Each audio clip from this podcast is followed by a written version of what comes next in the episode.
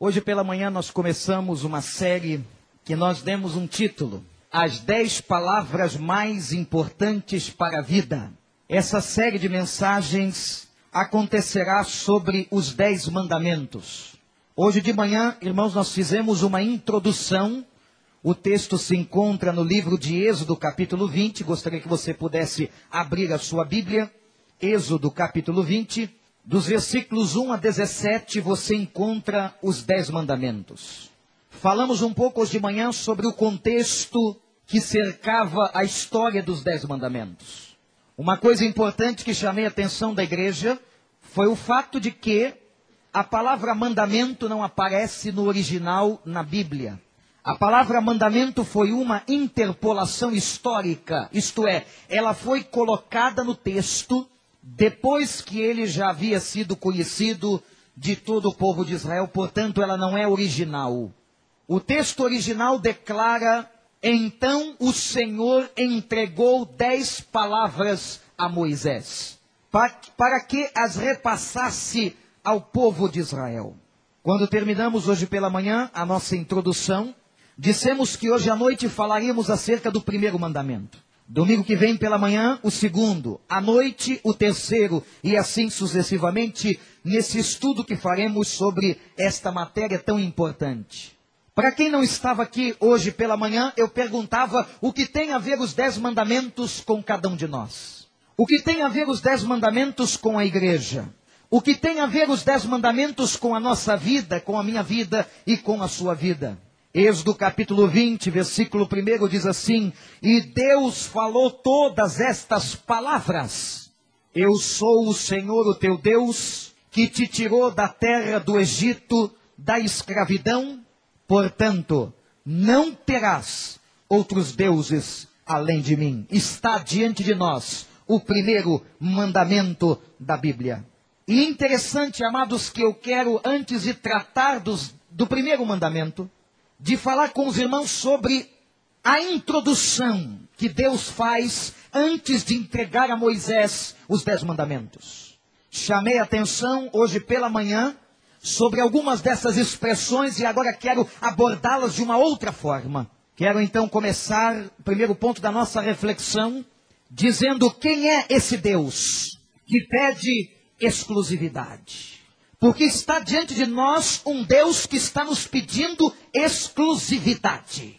E o Deus que pede exclusividade está se apresentando e dizendo o seguinte: Eu sou o Senhor. E a palavra Iavé significa exatamente isto: Eu sou, eu sou o Senhor. Deus se apresenta como único. Palavra de Deus, pelo profeta Isaías, no capítulo 43, há um texto fantástico que mostra o Deus único que diz assim: Antes de mim nenhum outro existiu, e depois de mim nenhum outro haverá. Não há outro Deus. Eu queria tentar traduzir para os irmãos a grandeza desse Deus, mas talvez eu não possa fazê-lo a não ser lendo um texto extraordinário de Isaías capítulo 40. Abra sua Bíblia. Isaías capítulo 40, a partir do versículo 12, eu quero que você possa ver a beleza dessa descrição que apresenta quem é o Senhor, quem é Yahvé. Isaías 40, versículo 12. Quem mediu as águas na concha da mão ou com o palmo, definiu os limites dos céus. Quem jamais calculou o peso da terra ou pesou os montes na balança? E as colinas colocou nos pratos.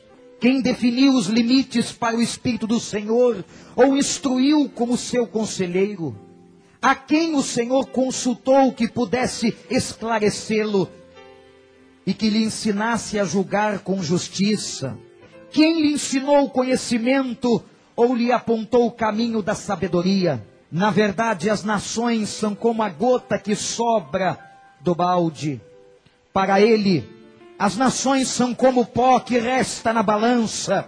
Para ele, as ilhas não passam de um grão de areia, nem as florestas do Líbano seriam suficientes para o fogo do altar, nem os animais de lá bastariam para o holocausto. Diante dele, todas as nações são como nada. Para ele são sem valor e menos que nada. Com quem vocês compararão Deus? Como poderão representá-lo com uma imagem que o artesão funde e que o ourives cobre de ouro e para a qual modela correntes de prata? Ou com o ídolo do pobre, que pode apenas escolher um bom pedaço de madeira e procurar um marceneiro para fazer uma imagem que não caia? Será que vocês não sabem? Nunca ouviram falar? Não lhes contaram desde a antiguidade?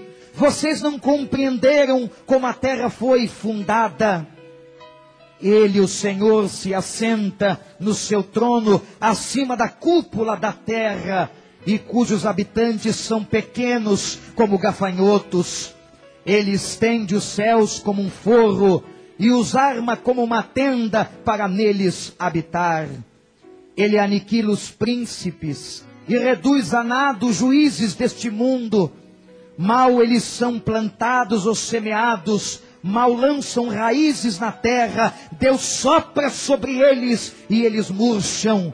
Um redemoinho os leva como leva a palha. Com quem vocês me vão comparar? Quem se assemelha a mim? pergunta o santo. Ergam os olhos e olhem para as alturas. Quem criou tudo isso? Aquele que põe em marcha cada estrela do seu exército celestial e a todas chama pelo seu nome. Tão grande é o seu poder e tão imensa é a sua força que nenhuma delas deixa de comparecer. Que o Senhor seja louvado. Esse é o Senhor. Esse é o Deus que agora chama a Moisés e diz: Eu sou o Senhor. E o texto que nós acabamos de ler diz que ele é grandioso. Diz que nele reside toda a sabedoria, ele é justo, as nações diante dele são como pó da terra. As florestas não seriam suficientes para o fogo do altar. Ele é incomparável. Como fazer uma imagem semelhante a esse Deus tão grande? Como compará-lo a qualquer ídolo? Ele é o fundador da terra. Ele se assenta no globo da terra. Ele estende os céus e os homens são como gafanhotos na presença desse Deus. Ele derruba os príncipes. Ele derruba os faraós. Ele derruba os reis reis, ele destrói os juízes e poderosos com o sopro da sua boca. Ele é santo e nele não há erro. Ele é criador de todas as coisas da terra. Ele é criador dos céus, ele é criador dos animais, ele é criador de todas as estrelas. E diz a Bíblia no texto que acabamos de ler, ele é capaz de saber o nome de cada uma das milhares e milhares de estrelas que estão sobre os céus. Esse é o Senhor nosso Deus. Louvado seja o seu nome. Meus irmãos, que Deus maravilhoso, que Deus grande. E sabe como é que termina o texto? Esse Deus é tão grande, o seu poder e a sua força são tão imensas, que ele não pode ser comparado a coisa alguma. Você que entrou aqui nessa noite, você que quer saber qual é o Deus que a primeira igreja batista do recreio adora, você que quer saber qual é o Deus da Bíblia, você que quer saber quem é o Deus de Israel, eu acabo de dizer a você que esse é o nosso Deus, é o Criador, é o sustentador de todas as coisas, é aquele que sabe de tudo, é aquele que pode tudo, é aquele que tem todo toda a sabedoria nas suas mãos, e esse Deus é o único digno de ser louvado. Um grande teólogo chamado John Paper, que eu citei hoje pela manhã, fala uma coisa interessante sobre esse Deus. Diz que esse Deus é excêntrico. Esse Deus, além de ser único, ele é excêntrico. E presta atenção numa coisa: sabe qual é a coisa que esse Deus mais ama? É Ele mesmo. Porque se assim não fosse, ele seria idólatra. A coisa que Deus mais ama é Ele mesmo. Ele é o centro de todas as coisas, porque se assim não fosse, esse Deus seria idólatra. O Deus que está se apresentando a Moisés. Eu sou o Senhor. Mas há uma segunda coisa nesse texto que fala do Deus da exclusividade. E a segunda coisa é que o Deus da exclusividade, como eu disse hoje pela manhã, ele é um Deus pessoal. Porque quando você lê essa passagem de Isaías, capítulo 40, que nós acabamos de ler, irmãos, e quando nós vamos à Bíblia e vamos desvendando quem é esse Deus, e vamos delineando o caráter desse Deus, a grandeza desse Deus, o poder desse Deus, a força desse Deus, a majestade desse Deus, nós ficamos perplexos e perguntando como pode um Deus criador tão grande ser capaz de se comunicar com o homem? E agora é que nós entramos no segundo ponto dizendo que esse Deus que pede exclusividade, ele é um Deus pessoal, porque ele diz o seguinte: Eu sou o Senhor, o teu Deus. E esse teu, esse Deus tão grande, esse Deus de poder que eu acabo de descrever de forma tão simples, não há palavras, e pastor Valdemiro orou muito bem, não há palavras para nós traduzirmos a grandeza desse Deus esse Deus é capaz de se comunicar. Eu quero dizer uma coisa com você: Deus não trata com a massa, Deus trata com pessoas, Deus trata com indivíduos, Deus trata na nossa, trata na nossa individualidade, na nossa pessoalidade. Deus é um Deus que se comunica conosco e o texto declara: Eu sou o Senhor Moisés, o teu Deus. Deus chama agora Moisés e Israel para ter comunhão. Interessante, irmãos até o capítulo 20 do livro de Êxodo, Deus falava com o povo na segunda pessoa do plural, vós, vós. Mas a partir do capítulo 20, quando ele apresenta os dez mandamentos, ele traz a coisa para o sentido pessoal e de singularidade, e o pronome agora é singular. Você, é com você que eu estou falando. O pastor Ed René Kivitz, da igreja de Água Branca em São Paulo, fazendo um estudo sobre esta passagem, diz uma coisa interessante. Nas suas pesquisas, ele queria saber por que, que os rabinos falavam assim: o Deus de Jacó, o Deus de Abraão e o Deus de Isaac. E por que não seria a mesma coisa dizer Deus de Abraão, vírgula, Jacó e Isaac? Foi o pastor consultar a um rabino ele disse: não, não é a mesma coisa. Dizer que o Deus de Abraão, Isaac e Jacó não é a mesma coisa do que dizer o Deus de Abraão, de Isaac e de Jacó. Sabe por quê? Por causa da pessoalidade de Deus. A forma como Deus se aproximou de Abraão foi diferente da forma como Deus se aproximou de Jacó. A forma como Deus falou com Isaac foi diferente da forma como Deus falou com Moisés. A forma como Deus tratou com você foi diferente da forma como Deus tratou comigo. E é por isso que neste santuário existem dezenas e centenas de experiências com Deus que se diferenciam. A forma como Deus trata comigo é diferente da forma como Deus trata com você. Que coisa magnífica. Sabe por que, que Deus faz isso? Porque Deus conhece a nossa pessoalidade. Ele sabe das nossas diferenças. Uma das coisas mais lindas na psicologia é o conceito de personalidade. De que é formada a personalidade de uma pessoa? De alguns fatores. Fatores que constituem a personalidade humana são, primeiro, a carga genética que nós carregamos. Segundo, a carga de educação familiar que nós trazemos, do núcleo onde fomos construídos como família. E terceiro, do meio social onde estamos inseridos. Quando fazemos um somatório da genética com a família e com o meio social, nós temos a nossa personalidade. Mas uma coisa nos impressiona: não há uma pessoa na face da terra, nem mesmo gênios univitelinos idênticos, que tenha a mesma personalidade da outra. Você pode ser criado na mesma casa, você pode ter a mesma cultura, a mesma educação, mas há alguma coisa que nos diferencia na nossa personalidade. Deus sabe disso, sabe por quê? Deus foi o nosso Criador. Davi disse que desde o momento em que ele estava no ventre da mãe dele, o Senhor estava trabalhando na sua formação, e é por isso que Deus conhece a nossa personalidade, amados. Ele sabe quem você é, desde a constituição cromossomial que você teve. Oh, que Deus magnífico! E louvado seja o seu nome. Por isso que as nossas experiências são diferentes. Por isso que esse Deus essa noite pode estar tratando com uma pessoa lá do canto de uma maneira, aqui no centro de outra e lá na ponta de outra forma. Deus é pessoal. E agora esse Deus se apresenta e diz a Moisés: Moisés, eu sou o Senhor, o teu e agora a gente começa a entre, entender melhor alguns textos da Bíblia, como por exemplo, um dos grandes salmos que nós gostamos de recitar, que é o Salmo 23, que diz o quê? O Senhor é o meu pastor.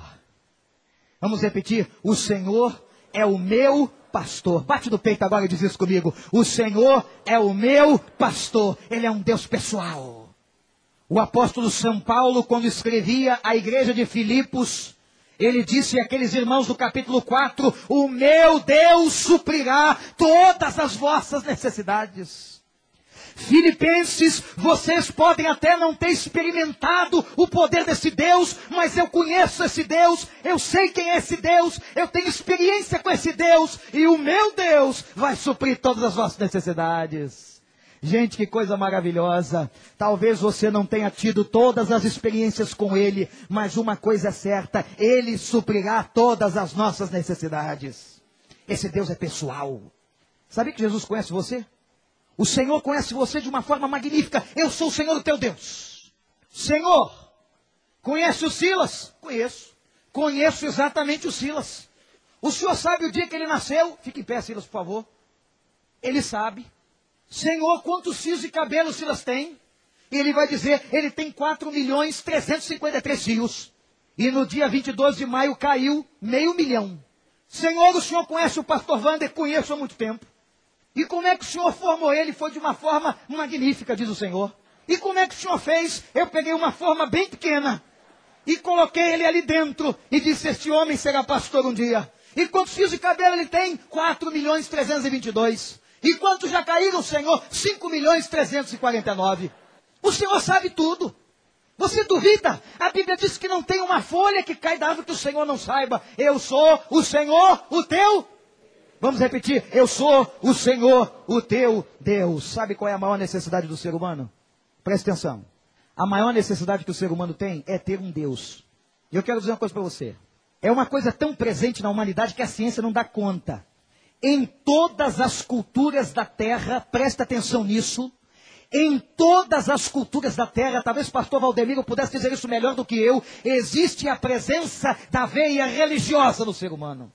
Não há um grupo étnico, não há uma tribo sequer na terra que o homem não tente a comunicação com algo transcendental. Existe em cada um de nós uma necessidade de termos um Deus.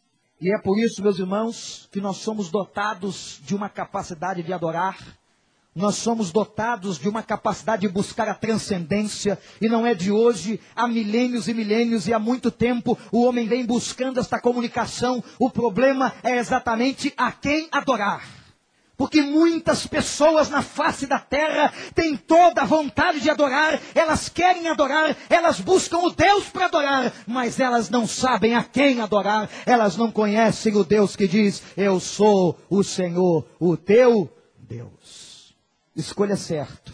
Mas eu quero chamar a sua atenção para a terceira coisa nesse texto. Eu estou dizendo que esse Deus está pedindo exclusividade. A gente vai ver isso daqui a pouco. E esse Deus que pede exclusividade, ele age. Ele primeiro diz assim: Eu sou o Senhor. Em segundo, ele disse: Eu sou o Senhor teu Deus. Apesar da grandeza, ele se comunica conosco. E terceiro, eu sou o Senhor teu Deus que te tirou da terra do Egito. Lembra do Egito? Para que os israelitas lembrassem do Egito. Lembrar do Egito era lugar de sofrimento, lembrar do Egito era lugar de dor, lembrar do Egito era lembrar das chicotadas nas costas. 400 anos o povo ficou escravizado nas terras do Egito. E a Bíblia diz, e o Senhor declara: Eu te tirei da terra do Egito. Eu fui aquele que te libertou da mão do inimigo. Eu fui aquele que te livrou da mão dos egípcios. Meus irmãos, que coisa magnífica o Deus que nós cremos, o Deus grandioso, o Deus que sabe o nome das estrelas, o Deus que conhece os céus e a terra, o Deus que formou todas as coisas, o Deus que conhece o teu coração, que sabe quantos fios de cabelo você tem. Esse Deus é um Deus que age. Uma das críticas que faço ao grande cineasta Woody Allen é o fato dele crer em Deus, mas um Deus inerte. E quando você percebe a cinematografia de Woody Allen, você percebe que Woody Allen crê em Deus, porém num Deus que não age, num Deus que não intervém, num Deus que não se comunica, num Deus que não fala. Meus irmãos, nós cremos num Deus que está na história, está intervindo na história e mais. Saia para sua casa com esta mensagem. Deus tem não só a intervenção na história, mas Deus tem todo o controle da história. O Senhor tem a história nas suas mãos e o momento em que Ele der final a essa história, essa história se finalizará. E eu quero perguntar uma coisa para você. Qual foi o Deus que tirou você da terra do Egito?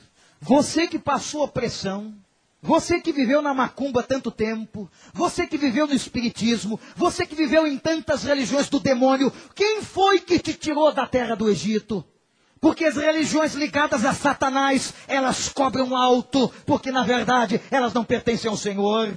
Quem foi que te resgatou com a sua poderosa mão? Quem foi que te abençoou? Quem foi que morreu na cruz por você? Quem foi que foi buscar a tua vida no lamaçal do pecado? Quem foi que te deu esperança de vida eterna? Quem foi que disse para você: Eu sou teu pastor e nada vai faltar à tua vida? O Deus da exclusividade é Senhor?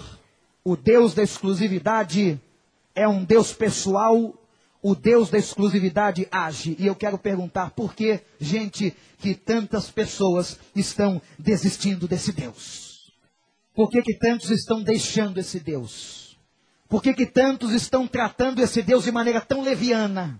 Não comparecem à sua casa, não abrem a sua palavra, não falam com ele em oração, não se entregam de coração, não ofertam para a sua obra. Por que que tantas pessoas estão deixando esse Deus? Sabe por quê? Porque elas ainda não compreenderam. Eu sou o teu Deus que te tirei da terra do Egito.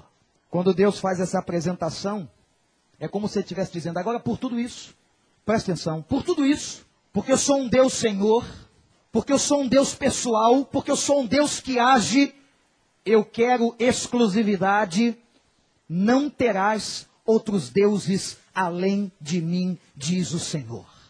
Agora, a primeira coisa que eu quero dizer sobre o primeiro mandamento, ou a primeira palavra, é que sabe por que você não deve buscar outro Deus além do Senhor? Porque não há outro Deus além do Senhor. E você fica buscando em religiões, em nomes diferentes. Não há outro Deus além do Senhor. A Bíblia declara: antes de mim nenhum existiu, e depois de mim nenhum outro haverá. Eu quero, irmãos, chamar a sua atenção para o fato de que o homem continua construindo deuses. Interessante. Não obstante o fato de construir deuses de madeira, deuses com letra minúscula, deuses que são feitos pelas mãos dos homens, deuses que precisam ser protegidos, deuses de barro, deuses de porcelana, deuses que são colocados no altar e são adorados. Mas é impressionante como que o homem continua construindo deuses. Quando Moisés estava no Sinai, parece que ele se demorou por ordem do Senhor. E a Bíblia conta que quando ele chegou com as tábuas, as duas tábuas contendo os dez mandamentos, ele encontra um rebuliço no meio do povo. Você sabe o que estava acontecendo?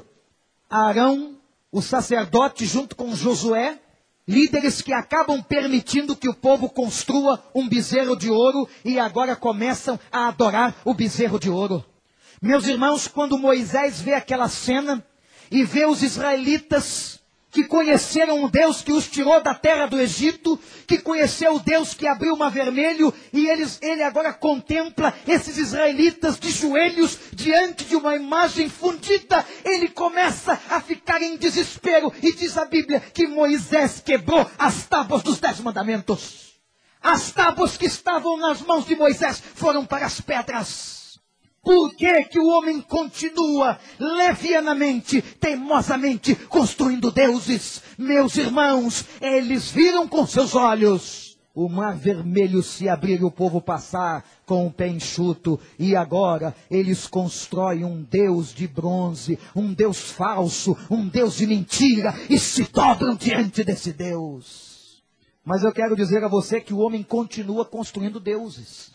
Por exemplo, quando o comunismo surgiu, no início do século XX, nas ideias de Stalin, de Karl Marx, a primeira coisa que eles fizeram foi negar a Deus. Quem já leu o clássico Capital de Karl Marx vai saber que ele nega a existência de Deus em nome de uma nova filosofia. Aqueles que dividissem as suas riquezas e que tivessem as coisas em comum salvariam a terra. Pouco mais de 80 anos depois, Karl Marx está morto, o comunismo acabou e a terra continua clamando pelo Deus da verdade. Mas naquele momento era como se a União Soviética se sentasse no trono da divindade, achando eu sou o Senhor e o comunismo dará jeito a todas as coisas. Mas quando o comunismo ruiu, E talvez o maior e último símbolo da queda do comunismo tenha sido a destruição do muro de Berlim na Alemanha, separando a Alemanha Ocidental da Alemanha Oriental. Quando caiu o muro de Berlim, caiu o comunismo e reinou um outro Deus. Porque o homem é especialista em fazer deuses e ele cria o Deus do capitalismo. O Deus dinheiro, o Deus Baco, aquele Deus que é capaz de comprar todas as coisas, o Deus que é capaz de fazer os olhos das pessoas vibrarem. Mas não só foi o comunismo ou o capitalismo, mas o homem tentou construir um Deus quando desenvolveu o conhecimento científico. E lá no grande Estados Unidos da América, na potência positivista, há uma mensagem que diz: a ciência dará conta de todas as coisas, e só é científico se a ciência disser que é científico. O que mais se respeita na Terra é a ciência. A palavra da ciência é como a palavra de Deus. A palavra da medicina, que tem até o poder da vida e da morte, na mentalidade de alguns, é a palavra do Todo-Poderoso. Mas eu me lembro que alguns séculos atrás, especialmente no século XVIII, o homem criara um outro Deus, que foi o humanismo, e com uma roupagem das mais magníficas, dizendo que o homem deveria ajudar ao homem e o homem deveria ser o centro da terra, o humanismo pregava que o homem dava conta de tudo e não precisava de Deus. Deus era desnecessário, porque o homem era capaz de suprir todas as suas próprias necessidades. O humanismo assume uma postura, até que alguém como Carl Roger chega e diz: não, esse humanismo precisa voltar os seus olhos para Deus, e é possível nós crermos em Deus e valorizarmos o homem, mas ele foi extremamente criticado em toda a Europa porque o humanismo pregava: o homem está no centro e no trono de todas as coisas. Qual é o Deus que estamos criando hoje? Acho que temos um novo Deus. Há um novo Deus entre nós, que é o Deus da tecnologia. A idolatria mais moderna que se inventou é a idolatria tecnológica. O que fascina a nossa geração de jovens e adolescentes são os computadores a capacidade de navegar na internet e se comunicar com pessoas no Japão, na China, no Oriente Médio, na Alemanha, na França, nos Estados Unidos, no México, na Argentina. Que coisa magnífica é o computador! Ele agora está sentado com toda a tecnologia no trono do coração da humanidade. Ele é o Deus tecnológico ou a imagem perfeita desse Deus. E mais, como se não bastassem todos os deuses que eu acabei de mencionar, o humanismo, o capitalismo, o comunismo, a tecnologia, algumas pessoas, diz Paulo aos filipenses, acreditam que elas mesmas são seus próprios deuses. E Paulo diz à igreja de Filipos: são homens cujo Deus é o próprio ventre. Eles acreditam, presta atenção, estes homens, estas pessoas, estas mulheres acreditam que elas podem dar conta de tudo. Elas acreditam que elas sabem de tudo, que elas solucionam tudo. O Deus dessas pessoas são seus próprios corações e suas próprias consciências. E você pergunta, pastor, o que é a idolatria? Meu irmão, meu amigo, idolatria é colocar no coração alguma coisa que não seja o Senhor Deus que nos tirou da terra do Egito. E o pior, pastores, irmãos amados, quantos membros de igrejas, quantos que se dizem crentes hoje, estão destronando o Senhor e estão colocando outros deuses no seu coração. Sabe o que disse Jesus? Sabe o que diz a Bíblia? Ame ao Senhor com todo o teu coração, com toda a tua alma, com toda a tua força, com todo o teu entendimento. A questão da adoração única, exclusiva a Deus é tão séria que a última cartada do diabo com Jesus foi tentar fazer com que Jesus o adorasse. E ele então diz: olha para estes reinos da terra, ele mente, ele distorce a Bíblia, ele oferece alguma coisa que ele não podia dar, e ele diz: Tudo isso te darei, se prostrado Jesus você me adorar. Jesus olha para ele e diz: Satanás, para trás de mim, porque está escrito: Somente ao Senhor Deus adorarás, e só a ele prestarás culto. A quem você tem prestado culto na sua vida? Eu quero falar uma outra coisa sobre a expressão não terás outros deuses além de mim, diz o Senhor. Não obstante o fato que o homem constrói deuses, o homem tem buscado outras fontes de satisfação. O homem tem buscado satisfazer a sua vida de outra maneira. Nós estamos vivendo dias em que a luta e a busca total pelo prazer é um hedonismo moderno. E eu quero dizer a você uma coisa, presta atenção, olha para o pastor e sai com essa palavra daqui hoje.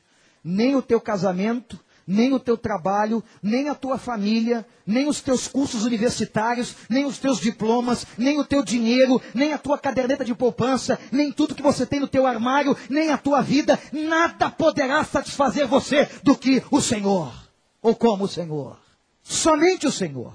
E o que nós temos que aprender é que Deus, quando está dizendo, não terás outros deuses além de mim, Ele está dizendo, eu te basto.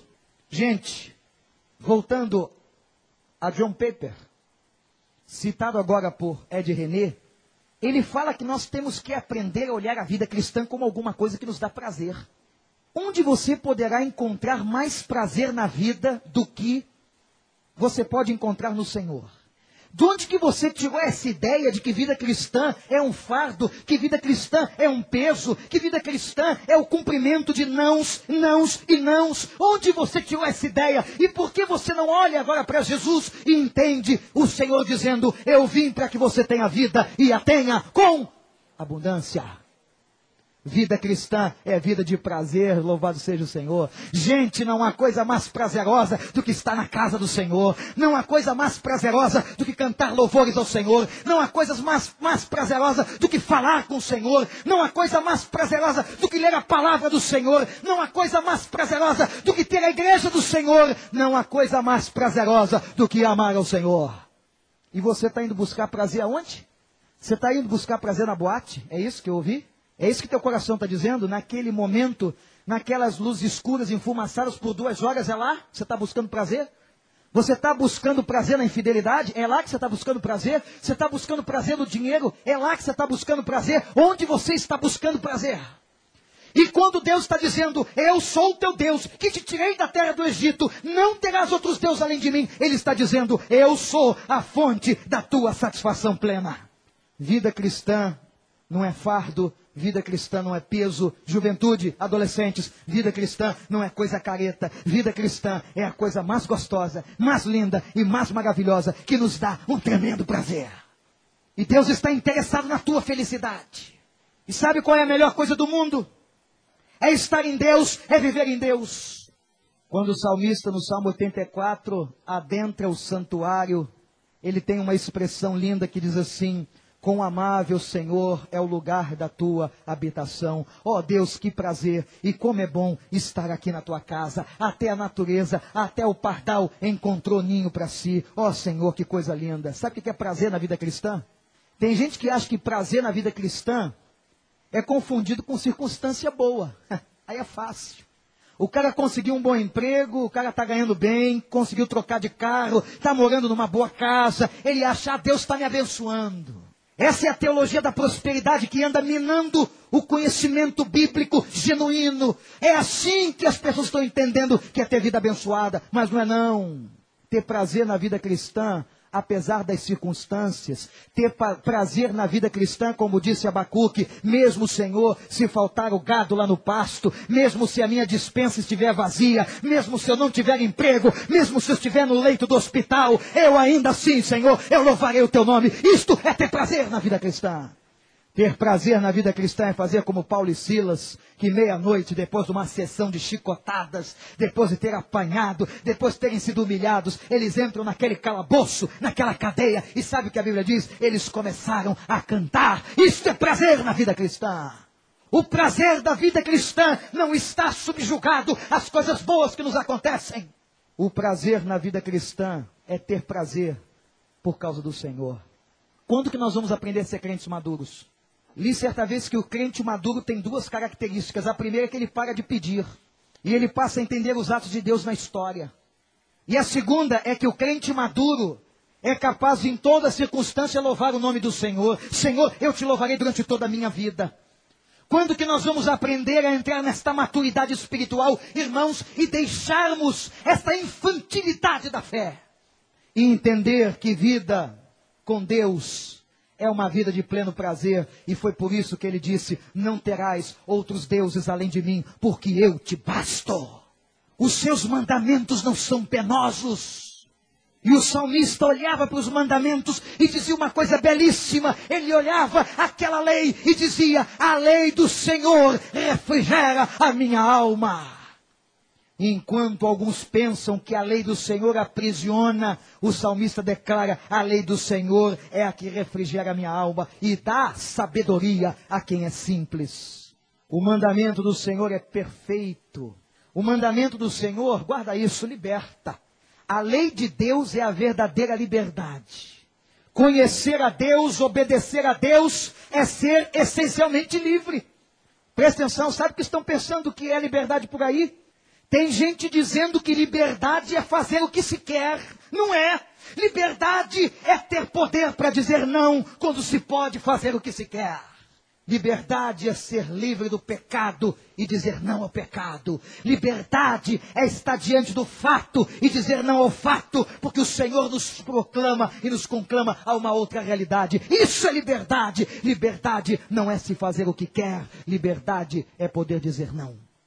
C.S. Lewis é um dos grandes teólogos da modernidade diz que Deus é como o sal.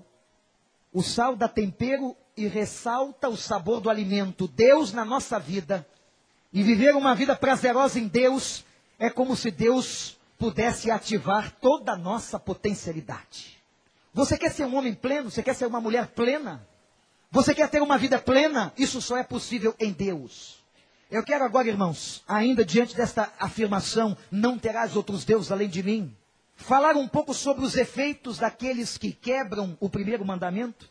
Quando o Deus verdadeiro não é adorado, quando o Deus verdadeiro não é entendido, quando o Deus verdadeiro não é amado, quando o Deus verdadeiro não está no trono, começa a haver depravação.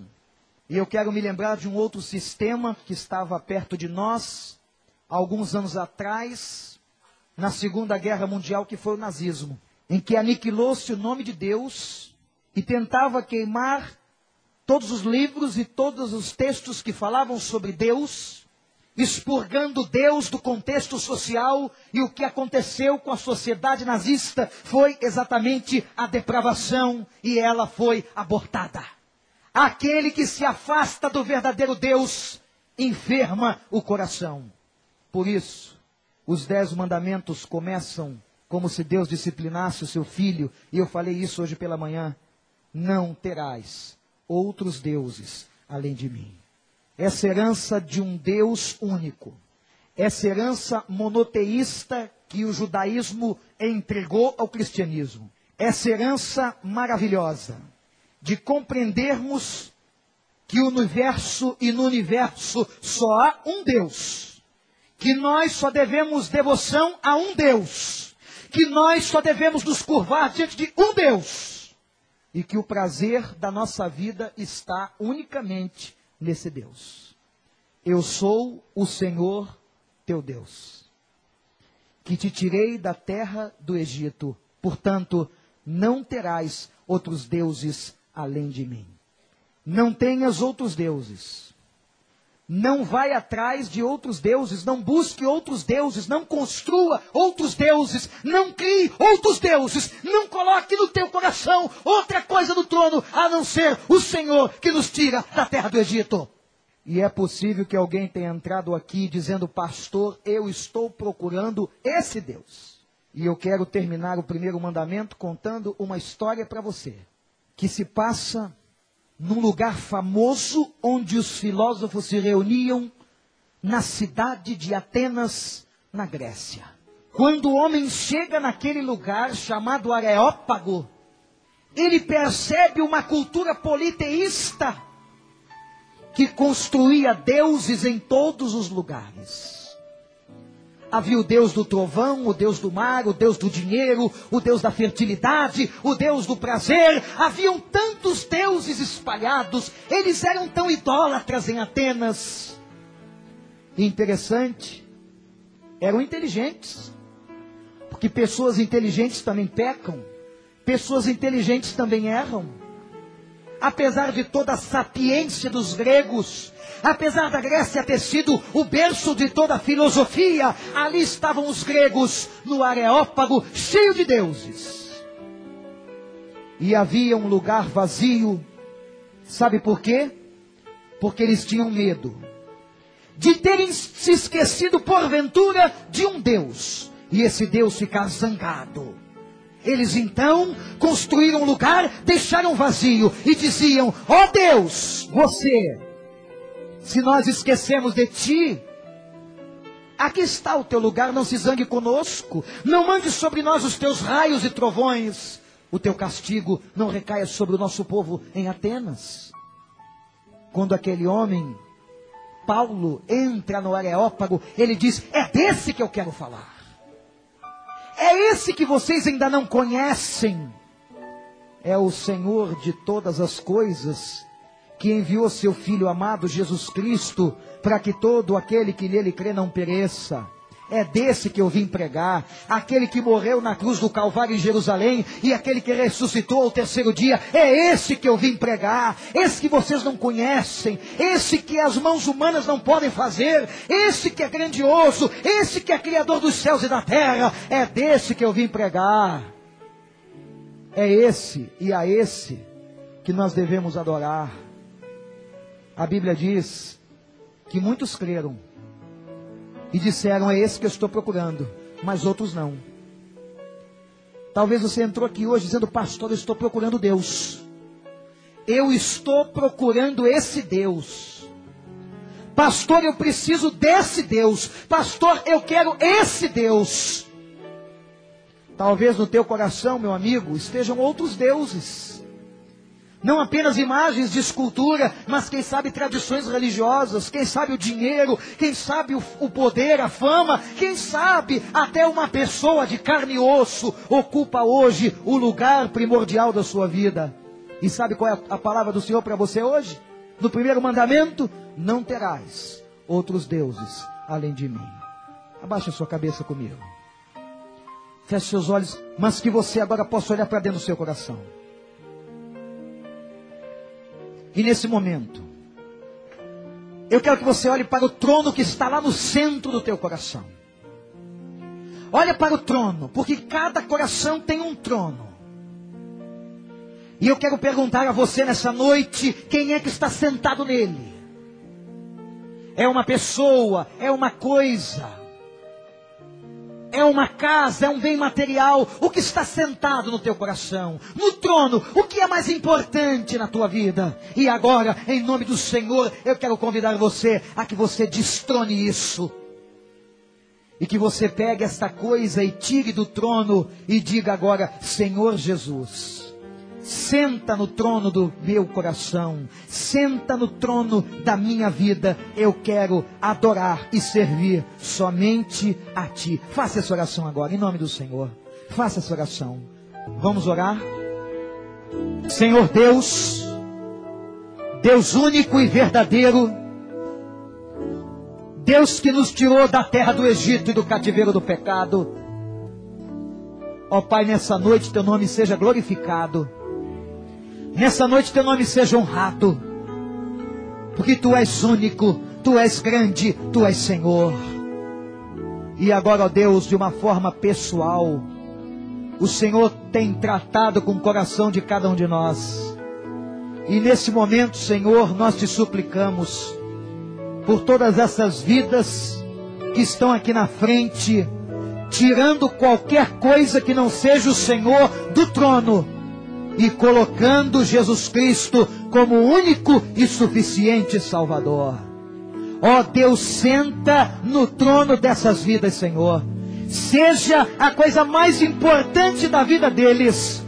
E que essa noite, ó oh Pai, nunca mais se apague de suas memórias, mas que eles possam reafirmar que o Senhor é o único Deus verdadeiro que eles têm agora. Senhor, liberta do pecado. Se alguém aqui está escravizado pelo diabo, liberta em nome de Jesus. Se alguém aqui está afundado no pecado, Senhor, lava com teu sangue. E que a partir dessa noite seja nova criatura. E que no trono da sua vida esteja apenas o único e suficiente Deus, o Senhor. Pai de Jesus Cristo, o nosso Salvador, por quem oramos. Amém.